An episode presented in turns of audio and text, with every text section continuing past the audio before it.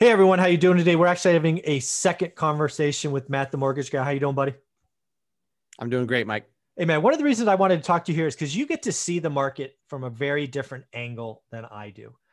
And one of the things that you'll get to see is you get to have conversations with people that are already in a property, right?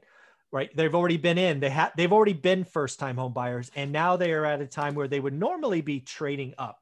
So one of the things that I am seeing, fearing, believing is going on today is we have a whole bunch of sellers that are stuck in their house because they can't get the next one, right? They would love to sell their house at X number and buy the one at X plus, but it's too hard. There's no inventory. A contingent sale is not very sexy. They have kids, busy job. So, you know, turnover or what I call trade up is not occurring, or at least it hasn't at the numbers we are used to. Are you seeing the same thing?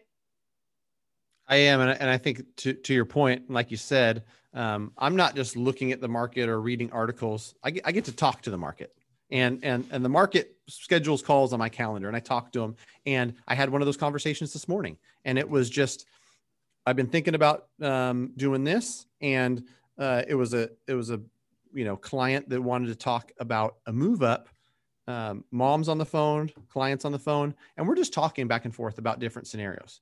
Do you want to do a cash out refinance and fix up your current house? Do you want to um, look at at buying forward? And in an ideal situation, and that's what we were trying to look for, is, is try to dig in what it was.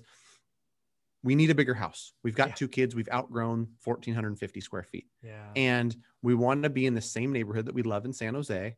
Okay at even at the $2 million price point. It's so competitive. You that... just lost half the country. $2 million. Sorry, guys. Sorry. Sorry, guys. That's yeah. a California thing. That's a Bay Area thing. yeah. For, for perspective, I was talking to him about their neighbor's 880,000 or 880 square foot house that sold for 1.2. Um, so California is this silly. is not, this is not going to apply to everybody, but I think, but I think it, I think it applies to somebody who's selling something in Ohio for 120 and trying oh, to buy that, that's what I wanted to talk about. That's this is happening everywhere families over the right, last 18 right. months have done what families do. They've grown. They are they're they're they're uncomfortable in that smaller home, whether it's an 800 square foot or 12, whether it's 100,000 or 2 million. It's happening across the country, but they're stuck because they want to sell this and they want to buy that. But guess what? That's not available. They could do a contingent sale, but then it's it just gets too scared and when or too difficult. And when when it gets too difficult, what do people do? They sit down and do nothing. Right. Yeah. And I and I was going to try to pull up the stat, but I know from my memory it was something like the turnover rate, and it mm-hmm. was like four percent of homes uh, turnover on average historically, and we're like 1.2 or 1.5, something that's a third of what it oh, normally wow. is turnover wise. And so if people are staying put more often, that's exacerbating our inventory problem. Where people like there this specific buyer said in my neighborhood where I want to live, it's a big neighborhood, but there's only three or four houses on the market at most at any given time. Yeah. And so the thought of I'm going to try to sell and then maybe my sale is contingent on me finding a replacement or I've got to do something where I buy first and then I sell or I've got to sell and find a place to live and then buy forward. That's just difficult. And and after talking about it with the client and trying to get in their shoes, I realized like we're exhausted talking about it. So actually implementing it when you've got the job and the kids, you know, I'm exhausted I, I talking about it. That's all. Right, right. Uh, yeah. And I, and I think that's what the client expressed. And so, so ultimately, that ah. person just stays put, right? And so it just makes it worse because I, I feel, and, and I have other conversations with other, let's call it a move down buyer, yeah. where grandma's in the house by herself five bedroom, three bath, 2,600 square feet. Doesn't want to maintain it, way too much space. But the thought of listing, selling, and trying to find something where she wants to live, the neighborhood that's near the grandkids, where it's really hard to get in, it's super competitive for the 1,200 square foot house that they really want to move into. If it's hard, you stay put and it just makes the problem worse. So we've got these dynamics where yeah. on the on the demand side, we keep plugging in stuff like low interest rates and more, you know, millennials wanting to buy, more first time home buyers trying to buy, programs to get more people into homes. And then we can we compound the the problems on the on the other side with with supply where people can't move because it's too hard and um you know even this client too was talking about capital gains and how that stuff's going to affect it Yeah. um, if if the current administration says that um, there's going to be different capital gains rules um, they bought for in the fives and this place would sell for 1.5 Yeah, So there's gonna- Biden's gonna like the Bay Area real estate market. Let me tell you, he's gonna he's gonna get his pound of flesh. for sure. So For sure. um, it's an interesting dynamic to follow and to watch because um, the stats will say it, but then I have the conversations daily to back it up that people aren't moving. Um, I think it inched above once every 10 years for the average Mm. um, for the first time in a long time where it used to be, you know, five to seven or so Yeah, where people would be in the eight- same house. Eight and a half, nine now. Last time I saw it's it's definitely the again. This is what the last 18 months were. I mean, it started 14 or 15 months ago. Don't touch my stuff. Don't come to my house. Don't know what's going on. You have cooties.